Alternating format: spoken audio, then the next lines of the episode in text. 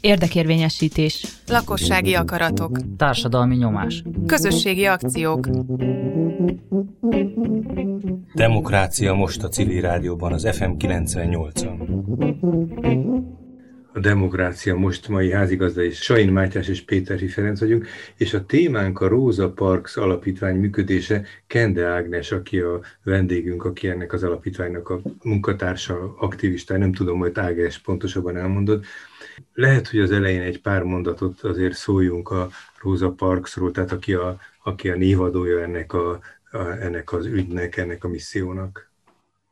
Egyrészt én nagyon frissen csatlakoztam a Rosa Parks Alapítványhoz, akinek tulajdonképpen azon belül egy programnak vagyok a szakmai vezetője, tehát hogy ráadásul még nem is teljesen látok át a Rosa Parks egész működése, pár a történetéről keveset tudok, de maga Rosa Parks az a Montgomery busz történetnek volt egy ilyen emblematikus figurája. Ő a szimbólum annak, aki ellenállta tulajdonképpen annak a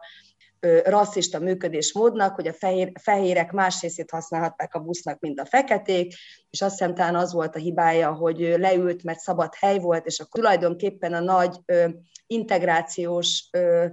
politikát, illetve az egész, ennek az egész rasszizmusnak a kérdését, vagy a rendszer szintű rasszizmus kérdését, a szokás ennek az egyik ilyen kiinduló pontjaként tekinteni a Rosa Parksnak az aktivizmusát, és utána volt egy buszbolykott, amikor ezt tulajdonképpen sorra ilyen módon ellenálltak a feketék ezeknek a törvényeknek, és ezt nem sokkal követte, vagy gyakorlatilag ugyanakkor történt az első nagy szegregációs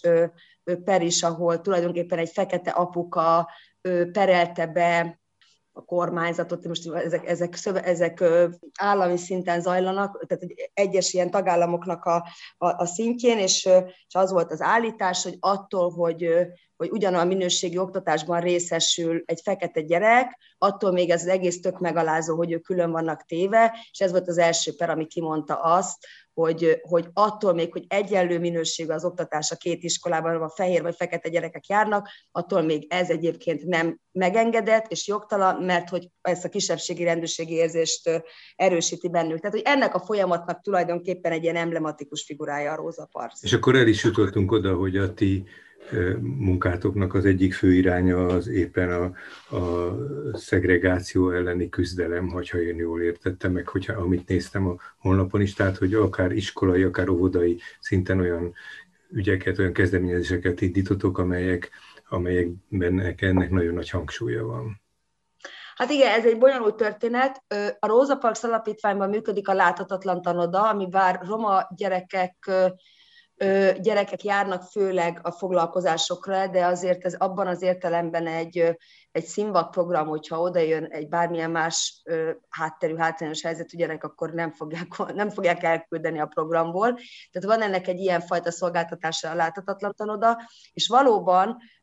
két évvel ezelőtt, másfél évvel ezelőtt elnyert az alapítvány két másik konzorciumi partnerrel egy, egy, egy deszegregációs programot, aminek a szakmai vezetője vagyok, a deszegregációs program egyébként nagyon tanulságos, egyrészt az, hogy mennyire nem működik, és hogy mennyire új utakat kellett keresnünk, másrészt hát nyilván a Covid is nagyon betett annak a működésmódnak. Elméletileg arra jött létre ez a konzorcium, amiben a Motiváció Egyesület van, akik a tanodákkal foglalkoznak, magyarországi tanodákkal elsősorban, illetve a Partners Hungary, akinek rengeteg ilyen mediációs, meg különböző oktat, pedagógiai oktatásfejlesztési programjuk van, sok más egyéb mellett, tehát ugye ez a, ez a három civil szervezet erre, elvileg arra kapta a pénzt, hogy volt egy nagy deszegregációs per, amiben eredetileg 28 iskola keveredett ebbe a perbe, azzal a felkiáltással, hogy 28 iskolában valósul meg a roma gyerekek szegregációja. Ez 10 évig zajlott körülbelül ez a per, mire a pernek vége lett, már csak 13 iskola működött egyáltalán, és 13 iskoláról mondódott az ki, hogy szegregálja a roma gyerekeket, és igazából az volt az, a, a, a, ez az emmi volt tulajdonképpen perelve, vagy mit, tehát ez 10 évvel korábban kezdődött valójában, még az előző, és már ez is most már egy pár éve volt a döntés, tehát szerintem még az előző kormányzat alatti minisztérium volt eredetileg beperedett, a végén a jogutódja a szemmi, és, és ennek az lett volna a lényege, hogy a, mostanra már, hogy a tankerületek minden ilyen szegregációban érintett iskolával szemben egy deszegregációs intézkedési tervet hozzanak, és tulajdonképpen elsősorban a legtöbb esetben ez azt jelentette volna, hogy elsőtől fölmenően ezek az iskolák gyakorlatilag megszűnnek, és az oda jelentkező gyerekek, akikből általában ezekben már nagyon kevés van, azok a környező iskolákban fognak, ö, ö, ö, fognak felvételt nyerni. Tehát ő megszűnnek ezek a szegregált iskolák. Voltak olyan deszegregációs intézkedési tervek, ahol inkább csak ilyen minőségi javításra vállalkoztak, tehát deszegregáció, vagy megszűnésen nem. Ránc felvarrásra nyilván. Ja, igen, igen, igen. Hát vannak olyan helyzetek, ahol egyébként ez tényleg bonyolultabb, megcsináljuk egy óz vonatkozásában, de hogy minden esetre az a lényeg, hogy hogy egy, ezt kellett volna a kliknek elvégezni ezeket, a, ezeket az intézkedési terveket, és az volt a, egyébként nagyon jó ötlet, hogy ez a három civil szervezet segíti ezt a folyamatot. Mert egyrészt ilyenkor mindig rengeteg ellenérzés van a helyi társadalomban, másrészt pedig tulajdonképpen a pedagógusok felkészületlenek ebben a dologban, akkor ez is kiváltja az ellenérzésüket. Tehát mi tulajdonképpen ezt a folyamatot szerettük volna megkönnyíteni azzal, hogy viszünk mindenféle tréningeket, képzéseket, hospitálunk, segítjük őket, folyamatosan jelen vagyunk, tudunk fizetni egy embert, aki ott van, és aki ezt a folyamatot követi, aki a családoknak segít, hogy hogy találjanak be az új iskolába, mert tudjátok, hogy, hogy segítsék ebbe az átmenetbe, gyakran a roma szülők számára is pont az információ hiány, vagy a szorongás az előítéletek miatt néha egyszerűnek tűnik a sarki szegregált iskolába járatni a gyereküket. Tehát ez egy csomó-csomó olyan helyzetet generált, amiben segítség kéne. Tehát ez egy nagyon szép kis kombó lett volna, és akkor én ennek a vezetésére lettem, volt, lettem fölkérve, de közben rengeteg dolog közbe jött, például az, hogy valójában a klik nek egyáltalán nem ért volt, ezeknek a helyi tanköleteknek nem volt különösebben érdeke belenyúlni egy ilyen darásfészekbe. Tehát általában nagyon puha intézkedési tervek születtek. Másrészt, mint mi civil szervezet, pláne, hogy minket a londoni Soros Alapítvány, tehát az Open Society Foundation ö, ö, támogatott, ettől gyakorlatilag kilövési parancs volt ránk, nem álltak velünk szóba, az igazgatók nem mernek beszélni, a tankelőti vezetők nélkül, a tankelőti vezetők nem, nem mernek beszélni, a központi kliknek az engedélye nélkül, a központi klik vezető nem mer beszélni az EMI nélkül, tehát végül is oda futottunk, hogy gyakorlatilag nem volt iskola, aki szóba állt volna velünk, és ezért, és plusz miközben ezt a folyamatot végigjártuk, és próbáltunk településről településre menni, és, és ki megtudni, hogy ki az, aki nyitott, nem nyitott, stb. Tehát ezt föl kellett térképeznünk. Addigra a Covid is ránk köszöntött, és hát onnantól kezdve meg még csak utazni se lehetett, és akkor jött tulajdonképpen szerencsés véletlenként, hogy volt egy pályázati kiírás a DJ Justice, tehát az Európai Bizottság DJ Justice részlegénél, alapvetően antidiszkriminációs, deszegregációs programokat támogatnak, és akkor tulajdonképpen megkerestük a 8. kerületi önkormányzatot, mert hiszen az óvodák még mindig az önkormányzatok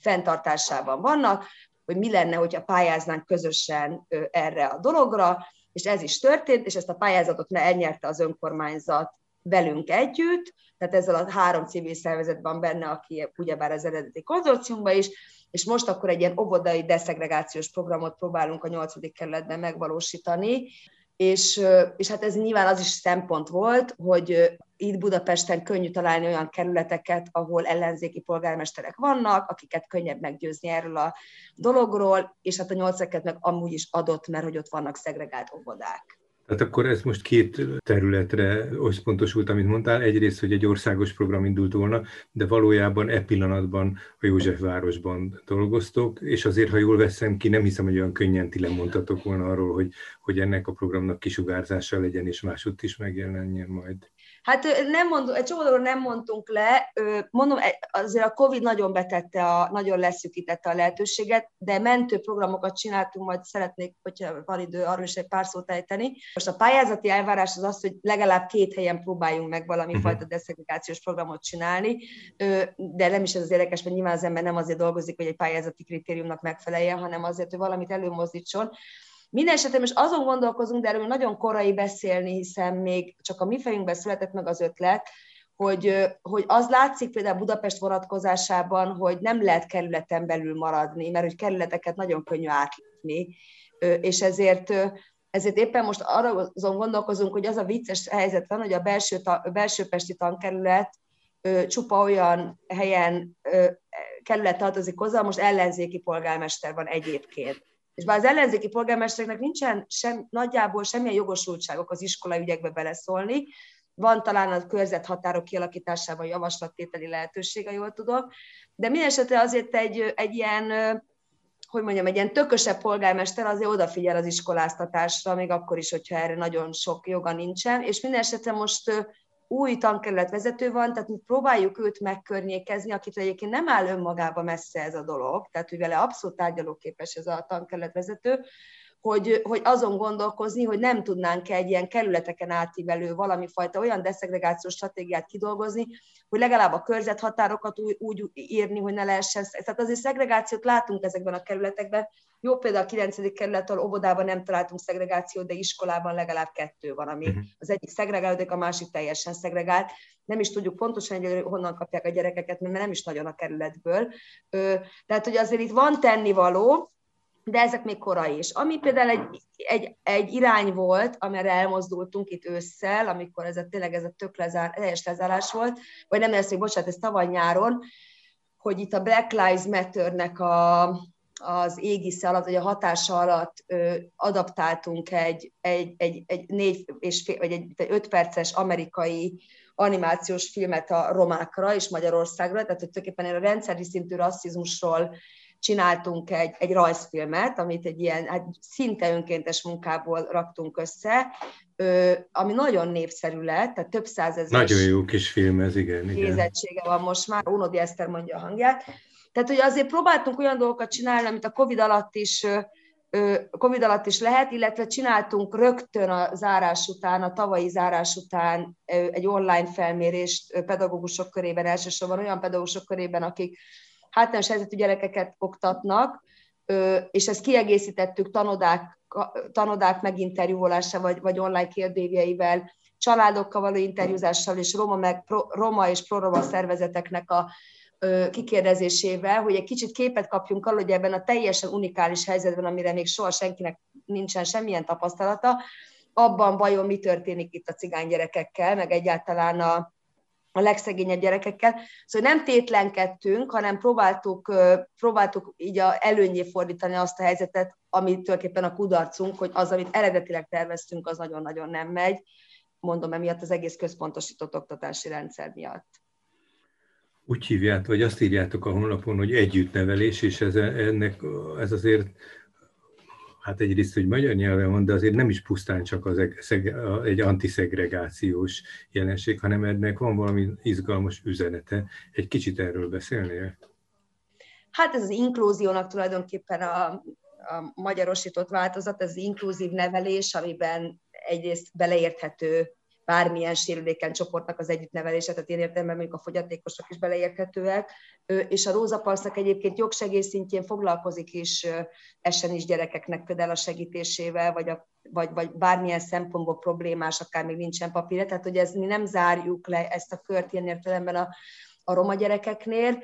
Hát igen, az együttenemelés az tulajdonképpen ez számtalan módon lehet azt kifejezni, amit lehet méltányos oktatásnak hívni, például ez, az equity, ami az angolból méltányosnak van magyarul fordítva, ez is nagyon jó az inkluzív oktatásnak, tehát szá, sok néven fut, gyakorlatilag minden mögött alapvetően az a elgondolás van, hogy egy rendszert alkalmassá kell arra tenni, hogy sokféle gyerekkel tudjon egy iskolán belül foglalkozni, és hogy nem az iskolánhoz kell alkalmazkodnia a sokféle gyereknek, amitől gyakorlatilag nagyon kevés gyerek tud alkalmazkodni, és a többi elhullik ilyen-olyan módon, hanem az az, az, az együttnevelés, hogy az a jófajta pedagógia, ahol a, maga az oktatási intézmény befogadó, és képes ő alkalmazkodni, rendszer, a rendszer alkalmazkodik a gyerekekhez így, így tudnám én mondjuk így legegyszerűbben és leghétköznapi nyelven ezt lefordítani. Én minden esetre, amikor olvastam, ezen, amit elmondtál, ezen a, tehát hogy a gyerekek együtt létének, a sokféleségnek a jelentésén túl, én arra gondoltam minden okom, nem, vagy minden ok nélkül,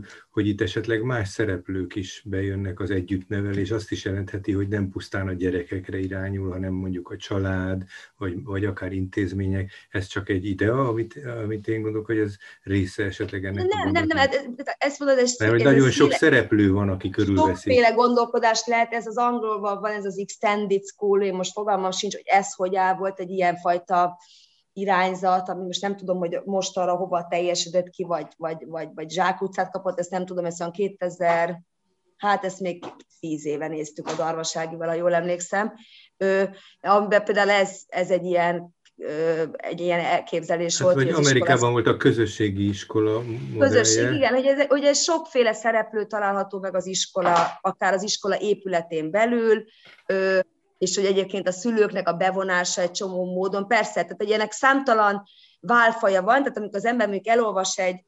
egy, akár egy OECD értékelést arról, hogy mitől eredményes egy oktatási rendszer, és akkor ott van 26 szempont, akkor ebben a 26 szempontból ezek, ezek tehát hogy, hogy mindegyiknek nagy jelentősége van, de hogy nyilvánvalóan nem kell mind a 26-nak szerepelnie benne, de hogy ez egyébként egy nagyon bevett iránya annak az értelmezésével, hogy minél eredményesebb legyen egy gyerek, hogy annál eredményesebb egy gyereknek a tanulás, hogy a szülő minél inkább be van vonva a gyerek iskolai életébe, ami bevonás sokféle dolgot jelentett. Tehát én láttam Barcelonában vagy Spanyolországban olyan példákat, ahol mondjuk bevándorló, muzulmán bevándorló gyerekek és roma családok gyerekei jártak az iskolába, és akkor a, miközben a gyerekekkel foglalkozza volt mondjuk délután, tehát magyarul mondjuk napközinek kéne, hogy nevezzünk, vagy nem tudom, ilyen egész napos iskolának, Alközben a, a szülők bent ültek a szomszéd tanterembe, és a, mindenki a saját magához képest egyen magasabb iskolafokozatra kapott lehetőséget, hogy a szülőket fölkészítsék. Tehát egy kvázi egy ilyen felnőtt iskola volt, és akkor ennek nem csak az volt az értelme, hogy a szülő is kap, mondjuk akinek a nyolc osztály hiányzik, akkor az, akinek a középfokanak az, hanem az is, hogy egyszerre a gyerek maga is látja a szülőt ebben a szerepben, másrészt a, gyerek, a szülő is látja a szomszédteremben, hogy a gyereke mit csinál az iskolában. Tehát, hogy az egész nem egy ilyen távoli világ lesz a számukra, amit látunk Magyarországon is sokszor, hogy a, akár a roma szülők számára ez egy ilyen félelemetes idegen hely, úgyis csak rosszat fognak az ő gyerekére mondani, és őnek is csupa rossz élménye van az egészről, hanem akkor ezekkel ilyen intézményes módon lehet közelvinni. Tehát rengeteg olyan, olyan jó gyakorlat van a világban, vagy, a, vagy, a, vagy, vagy akár én is tudok egy párról, amiknek ez része. Ebből egy sem üdvözítő megoldás, de alapvetően azt lehet gondolni, hogy, hogy az, hogy a tanári elvárás a gyerekkel szemben, a tanárnak az érzékenység és a tanárnak az alkalmassága az egyik legnagyobb, legerősebb faktor mondjuk egy iskolai eredményesség szempontjából, és akkor ennek nyilván egy csomó olyan, olyan vonzó válfaja van, amivel erősíteni lehet ezeket a dolgokat de mondom, hogyha most erről beszélnénk, akkor azt mondanám, hogy a, a centralizáció, decentralizáció, vagy a szakmai autonómia legalább ilyen fontos kérdés a sikerességhez. És akkor ezek meg mind visszavezethetők aztán a befogadó iskolához, vagy, a, vagy az inkluzív iskolához. E, ez egyfajta lehetőség, ez a közösségi iskola, vagy ez az extended school, ennek is nyilván szerintem egy csomó helyen nagyon-nagyon lenne lét, értelme, lehet, hogy valahol kevésbé tud működőképes lenni. Tehát mondjuk egy, el tudom képzelni, hogy ez egy mondjuk egy kis közösségben ennek elképesztő ereje van, vagy hatása van, lehet, hogy egy nagyvárosban, ami neki pörög, és ezzel dolgozik, meg kevésbé. De azt, hogy mondjuk a gyerek körül ott legyenek a szakmák, tehát mondjuk a, a, a pszichológus, a szociális munkás, vagy akár a gyermekvédelmi is, vagy, vagy, vagy nővérke, vagy hogy meg védőnő, azt szerintem bármilyen iskolában egy tök jogos, vagy jó, jó ötlet lenne. Megetünk mindenféle példákat a nagyvilágból, de Magyarországon is volt egy-két olyan modell, amiről régen sokat beszéltünk, mondjuk a helyő keresztúri iskola volt talán a legismertebb, én most már egy pár éve nem hallottam erről, hogy ezek hogy állnak, hogy Magyarországon... Ó, pedig hát arról nagyon sok mindent lehet tudni. A hogy gyökeret is... tudtak verni ezek a dolgok, vagy fejlődnek, vagy van, hát van ez ebben egy jó kérdés. A helyük keresztül maga abszolút gyökeret tudott verni, aminek az egyik titka az volt, hogy hogy tulajdonképpen maga a tantestületen belül született meg az az igény, hogy, hogy változni kell, nagyon hosszú volt a folyamat, tehát szerintem nem voltak rögtön ahhoz kötve, hogy valami pályázaton meg kell felelni, és akkor ezt egy éven belül be kell vezetni. Ez a bizonyos komplex instrukciós program, ez a KIP program, amit a helyük keresztül bevezetett, ez egyébként a 80-as években a Stanfordon dolgozták ki, azt adaptálták Magyarországon, még Stanfordról jött is ide akkor egy nő segíteni ezt a folyamatot a helyük keresztúra. De egyébként ez ott egy része volt a pedagógiai programnak, a táblásjátékoktól kezdve csomó mindent megvalósítottak, és tulajdonképpen csináltak egy valóban minta integráló iskolát. Tehát mind a gyerekek összetétele vegyes volt, mind a módszereikkel nagyon sikeresek voltak. A probléma az az, de ezzel nem volt probléma, a probléma az volt, hogy ezt ilyenkor a, ez nagyon tetszetős volt a magyar kormánynak is, ez már most ez a regnáló kormányról beszélek, és elképesztő pénzekből gyakorlatilag rábízta a Miskolci Tanárképző Intézetre az első körben, most nem tudom, hogy éppen pillanatnyilag ez hol tart, később talán ez elkerült a nagy emesével Egerbe, ezt most nem tudom biztosan, illetve a, erre az igazgatónő volt, aki Volt, aki most már az Eszterházi főiskolán docent, tehát uh-huh. ő most nagyon magas rangban van, én úgy emlékszem, de én nagyon igen, tehát mi dolgoztunk vele együtt. Szóval a lényeg az, hogy gyakorlatilag az volt, hogy oké, okay, akkor most kipmódszer kell egész Borsod megyében, meg az egész országban, minden hátrányos helyzetű iskolába, és ugye 30 órás gyors talpalókon próbálják ezeket átadni a tanároknak, most lehet, hogy 120 óra, de most ebből a szempontból tök mindegy. Egy csomó olyan tantestületnek, aki egyrészt ezt nem érti, idegen neki, frontálisan kap valamit, tehát egy olyan dolgot, ami nem feltétlenül megy át, tehát hogy pont az a fajta dolog, amit megszült magának helyük keresztül, hiányzik ebből a dologból, és ez a megint így fentről rá akarnak kényszeríteni egyébként egy eredetek tök ötletet, de mindenféle olyan megalap, tehát hogy az, azt akarom mondani, hogy ez, egy, ez önmagában, ez a módszer, ez nyilván nagyon jó. De nincs igazi szemléletváltozás egy iskolában, vagy akár nincsen egy regionális szinten egy, például egy ilyen deszegregációs, vagy egy ilyen inkluzív neveléses terv, ami nem csak egy iskolára korlátozódik, tehát mondjuk százszerzalékos cigányiskolákra oda nyomni a kipet, hogy ettől meg fog oldódni a probléma, nem fog semmi történni. Tehát a szegregációt először föl kell számolni, amit föl lehet számolni, bármilyen ellentétes éreztelések ellenére is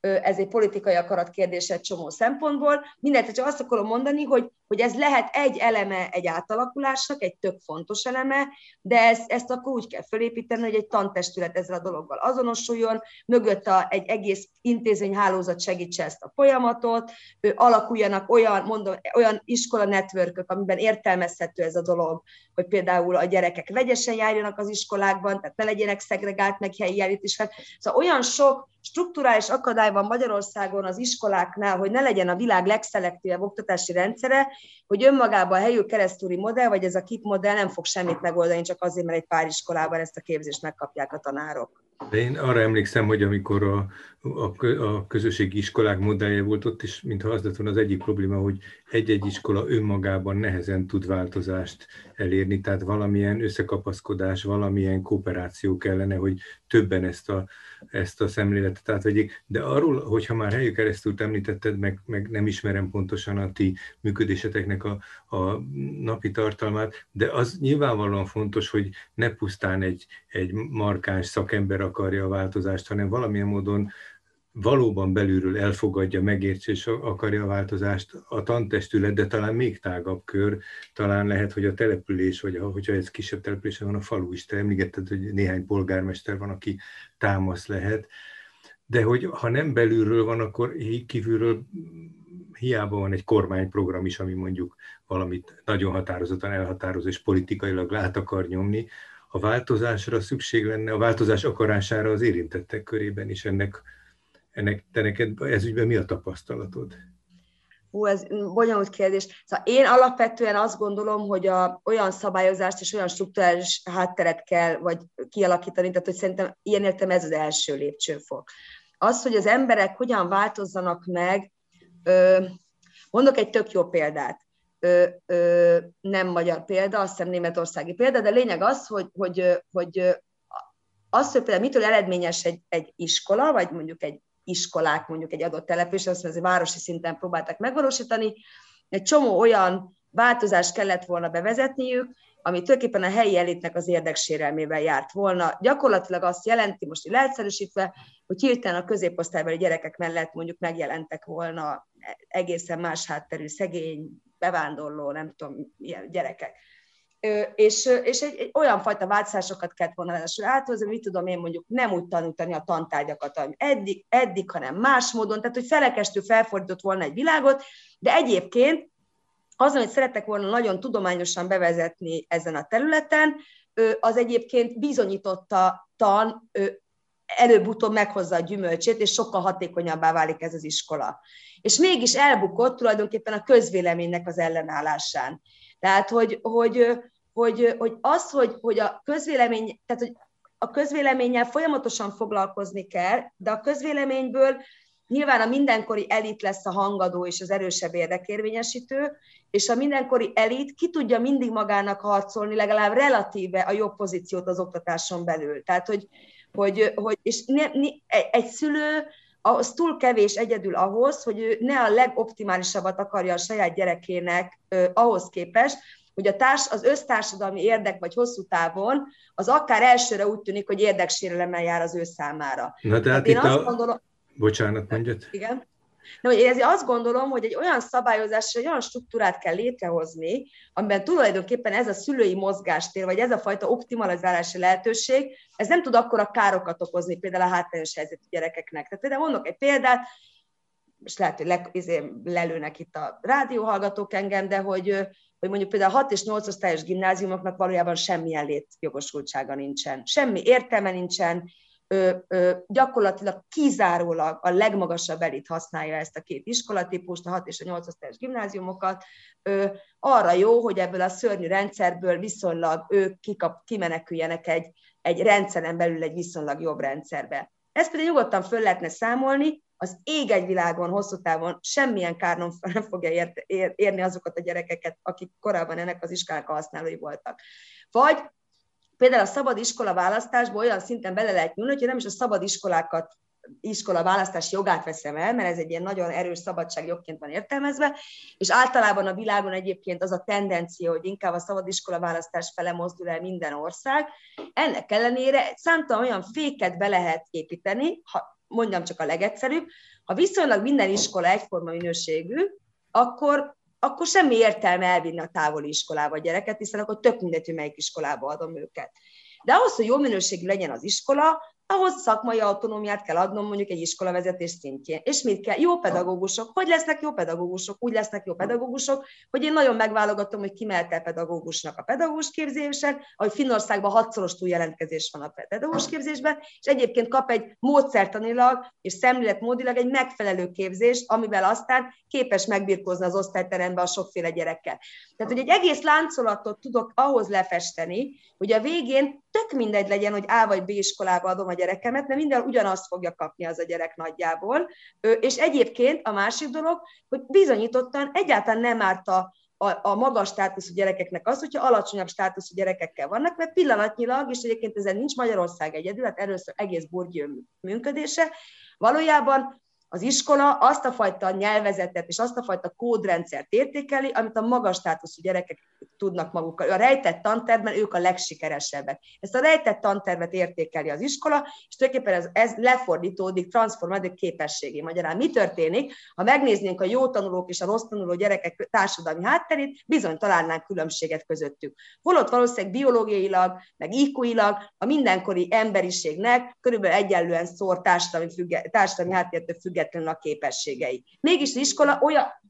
Mégis az iskola olyan képességeket ismer csak el, amit a magas státuszú gyerekek tudnak. Tehát egy csomó olyan dolog van, olyan struktúrás probléma van, mint hogyha egyenként szépen lebontok, újraépítek, nem tudom micsoda, akkor onnantól kezdve az, hogy egyébként a közvéleményt én hogyan győzöm meg, ha az válik normává, akkor már sokkal könnyebb a közvéleményt is meggyőzöm. Ha egyébként mindegy, hogy melyik iskolába adom, mert mindenhol jó neki, akkor már tök oké. Okay. Tehát, hogy de ez 30 év, tehát ezt nem tudom én most bevezetni, és holnap eldönteni, mert akkor iszony ellenállást vált ki. Csak hogy azt akarom próbálni mondani, hogy én ezt az egészet olyan értelemben tök holisztikusan látom, hogy nem érdemes egy eleménél leragadni. Természetesen, ha ilyen kicsiben nézzük, akkor abba az iskolába van esély nagyobb, változ, sikeresebb változásra, maga a tantestet fogalmazza meg ezt az igényt, és akar átalakulni, és nyitott az új módszerekre, vagy nyitott az, persze, nyilvánvaló. De ehhez kell egy olyan fajta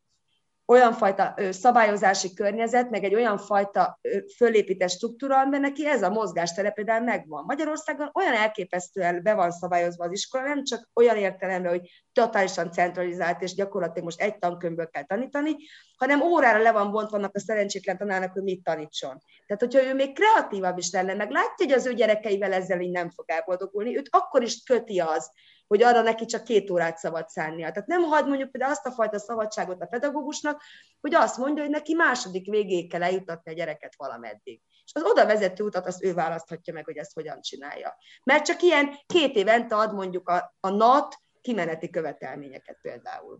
Amit mondasz abban, ez a holisztikus szemlélet, ez egy kicsit a nehézségét is jelenti, magyarán, hogy azt érezheti egy-egy szereplő, legyen az akár egy alapítvány, vagy néhány pedagógus, vagy véletlenül való létrejön egy pedagógus testület is, hogy, hogy ő ebben a holisztikusnak tekintett világban annyira, annyira kis porszem, hogy kicsi, vagy nincs is esélye, hogy változást elérjen. Én ezt nehezen tudnám elfogadni. Tehát, hogy nyilván vannak azért olyan lépések, amelyek valamilyen, amelyek köré valamilyen koalíció helyben azért teremthető, vagy legalábbis én ezt remélném. Például van egy kérdésem, és nem tudom, hogy ez mennyire adekvált itt, hogy, hogy, hogy a közvélemény vagy a környezet befolyásos, vagy meggyőzhető vagy kedvezően alakuljon, ahhoz érdemes olyan példákat mondani, amikre te is hivatkoztál, hogy milyen előnye lehet a deszegregált iskolában a jobb helyzetű tanulóknak. Tehát mi az, amit kapnak, a, a, mert ugye attól félnek, hogy majd lehúzza őket részben a tanári kar leépülése, részben a gyengébb tanulók. Miközben olvasunk, hallunk róla, hogy, hogy számtalan dolgot ö, nyernek, meg külföldi példáknál nagyon érdekes nyilatkozatokat hallok gyerekektől, hogy mennyire gazdagítja őket egy sérültel, egy ö, színesbőrűvel való együttműködés. Hát ez, ez pontosan, hogy tulajdonképpen, hogyha ilyen nagyon adatokba kapaszkodnánk, akkor nem ront az ő százalékos, vagy az ő eredményességén, hogy azt pontokba le tudjuk fordítani, láss kompetencia eredmények, vagy bármi. Tehát nem ront a magas státuszú gyereken az, hogy olyan gyerekekkel jár együtt, akik, akik alacsony státuszúak, viszont nyer egy csomó olyan szociális élményt, amiben partneri helyzetben tudja látni azt a gyereket. Tehát, hogy ugyebár a mindenkori másság, kisebbség, olyan dolog, ami távol van a, az, a, a te életettől, az, az, az, az riasztó tud lenni, vagy akár azt a fajta előítéleteket váltja ki belőlünk, hogy mit tudom én most a romákkal szemben a legadekvátabb, mert ez a leglátványosabb kisebbség Magyarországon, és ráadásul nagyon erős a társadalom előítélet a romákkal szemben.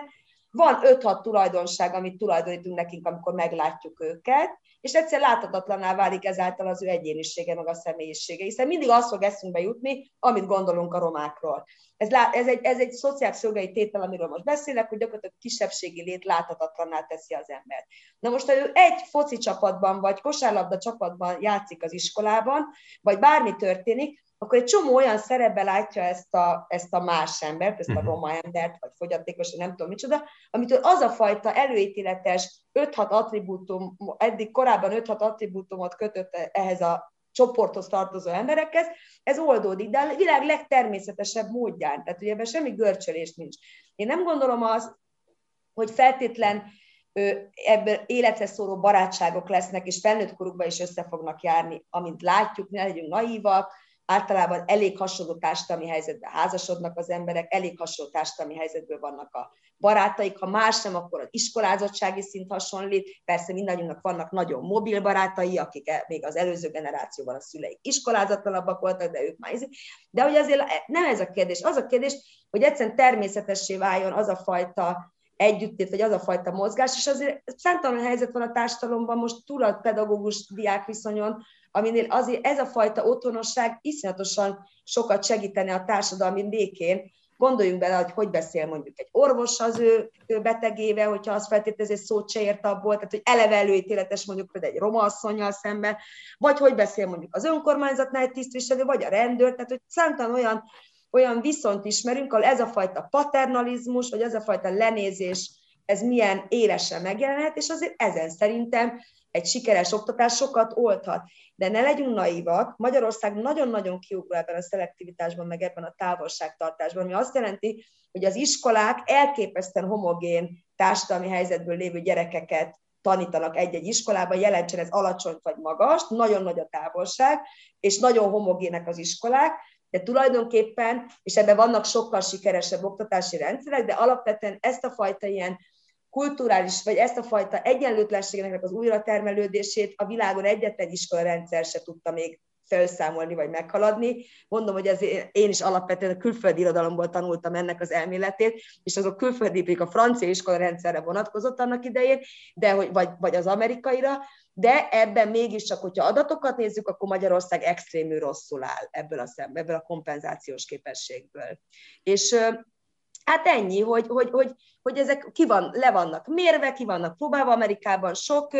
ö, olyan kutatási adat rendelkezésre, ami ezeket méri, ezeket a dolgokat, ezeket bizonyít. Ez nem azt jelenti, hogy Amerikában megjavult a helyzet, tehát ott ugyanis elképesztően súlyosnak látják az emberek ezt a fajta oktatási egyenlőtlenséget, ami van a különböző társadalmi helyzetük, átalakult, máshogy volt, de mégiscsak vannak mérési adataik arról, hogy egy 250 milliós országban, hogy ha mégiscsak sikerül, akkor ez hogy néz ki. A fő baj tényleg mindig az ezzel, hogy iszonyatosan hosszú távon valósulnak meg ezek, és ez senki nem, egy a politikus nem vág ebbe bele. Amit elmondtál, Ági, az valójában egyrészt egy elég szomorú és nehezen áthágható, vagy nehezen változtathatónak tűnő rendszer, pont ebből az utolsó szóból, hogy rendszer szintű változásra van szükség. De ti vagytok egy alapítvány, Rosa Parks alapítvány, amelyik, amelyik egy először országos programban, de most egy szükebb lokalitásban, ami persze elég tág, még egy kerület, vagy legalábbis a Józsefvárosi közegben, vagy környezetben mégiscsak belevág valami munkába. Tehát, hogy létezhetnek a nagy és tehetetlenül mozgó nagy szervezeti ellenállás ellenére is esélyek, hogy valami történjen. Mit ö, látsz te, hogy hogyan tud mégis egy, egy iskola, vagy egy például egy kerület, egy alapítvány valamilyen módon gondolom, hogy azért partnereket is keres a közvetlen környezetben, akik nem csak fizikai, anyagilag támogatják, hanem valamilyen módon együttműködőek. Szóval, hogy mi az, amitől érdemes hozzákezdeni, mert mégiscsak elindítható alulról vagy oldalról, nem tudom, hogy milyen irányt mondjak, a változtatás valami módon. És nyilván ilyenkor az ember ilyen magokat elültet, hogy most ilyen kis szép képekben beszéljek, tehát hogy, a, hogy tehát az, hogyha most egy ilyen civil szervezet a maga rugalmasságával, meg a maga ö, kevésbé korlátai, maga, tehát a jellegéből valva nyilván nem kötik olyan korlátok, mint egy államigazgatási szervet, ö, be tudod a férközni egy, egy, egy, egy ilyen iskola vagy egy ilyen óvodahálózathoz, ahol, ahol segíteni tud, mit tudom, mondjuk ezeket a szemléletváltozásokat, tehát ennek nyilván persze, hogy van értelme. Tehát, hogy inkább nekem azt, azt tudnám mondani, hogy, hogy hát, vagy nézzük meg a tanodák történetét. Tehát ez egy civil szervezet csinált egy tanodát 90-es években, és mostanra már egy kormányzati program lett belőle 20 év után. Tehát, hogy, hogy végig is intézményesült egy civil ötlet, ami teljesen alulról jött. Szóval vannak azért erre példák, most más késő nyilván iszonyú sokat veszít az ember azzal, hogy már egy kormányzati programban belül egy csomó pont ezt a fajta egyediségét, lazaságát, korlátlanságát nyilván elveszíti, szóval egy hülye feltételnek kell megfelelni, de azért mégiscsak van ez a dolog. Az más késő van értem a tanodának, de most ez egy külön vita lenne. De hogy, a, hogy a, amit gondolok, az az, hogy,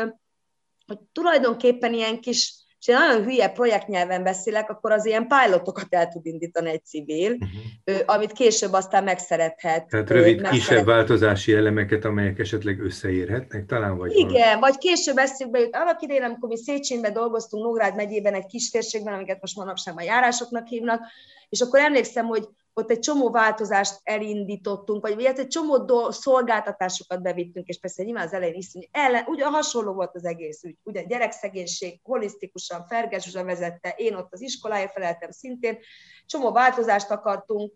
elérni, és akkor, és akkor egyrészt a kezdeti ellenállás egy csomó szempontból együttműködési alakult át, de ott például szintén ez volt, hogy voltak iskolai koordinátoraink, akik egyébként elsősorban roma származásúak voltak, bekerültek az iskolában gyakorlatilag az iskola szempontjából ingyen munkaerőként, ilyen pedagógiai asszisztensként, tehát ami abszolút, ezek annyira forráshiányos önkormányzati iskolák voltak, hogy ilyet álmokban se kaphattak volna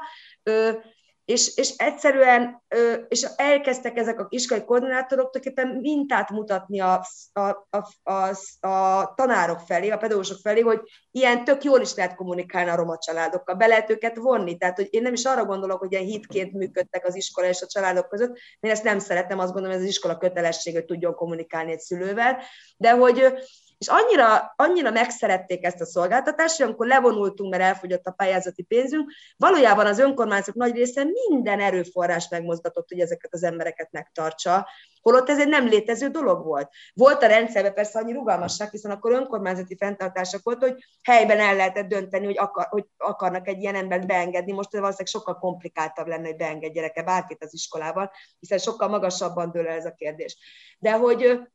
tehát ott is azt gondolom, hogy ilyen magokat elültettünk, és utána maga a, hely, a helyi közösség, a polgármester, vagy nem tudom én, szerették meg annyira azt a szolgáltatást, hogy látták a hasznát, vagy az értelmét, hogy utóna tulajdonképpen minden erőfeszítésükkel pedig nagyon alulfinanszírozottak voltak, megpróbálták ezeket föntartani. Tehát ilyen értelme persze el lehet indítani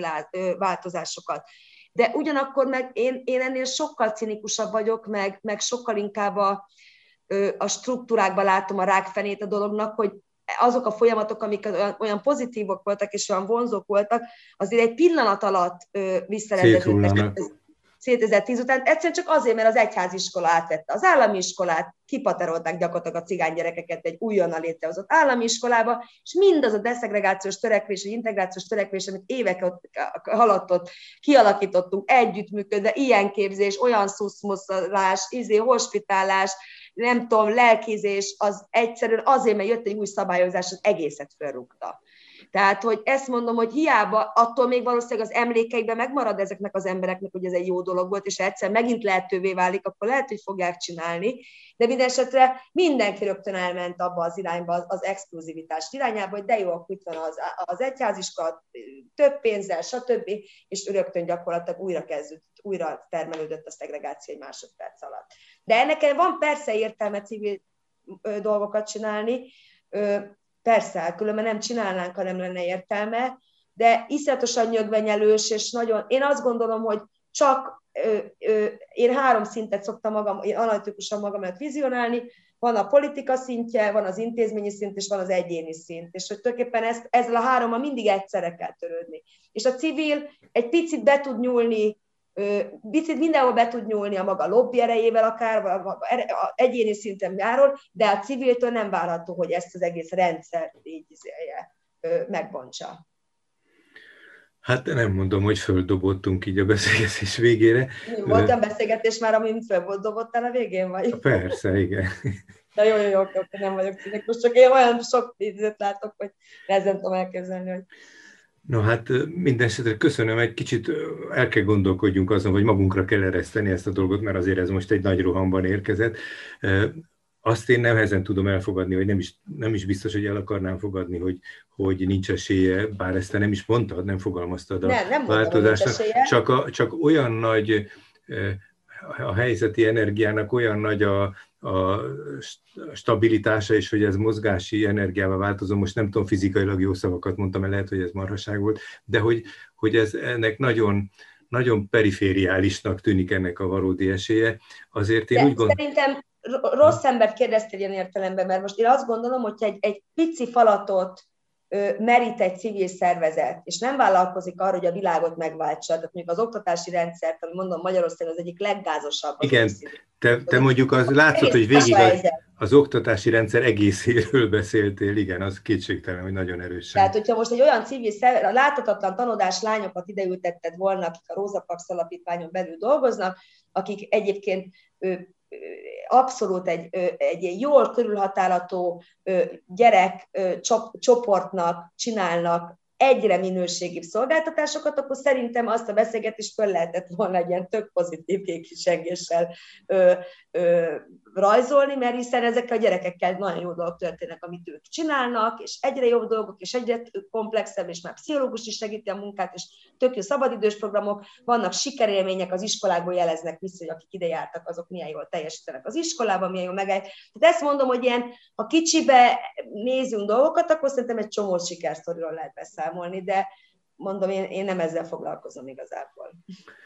Hát köszönjük, keressük a nagy rendszerváltozás esélyeit és a kicsiben történő változásnak a magjait is, ami elindulhat. No, okay. köszönöm szépen, Kende Ági volt a vendégünk. Mindenkinek viszont hallásra, meg szép estét!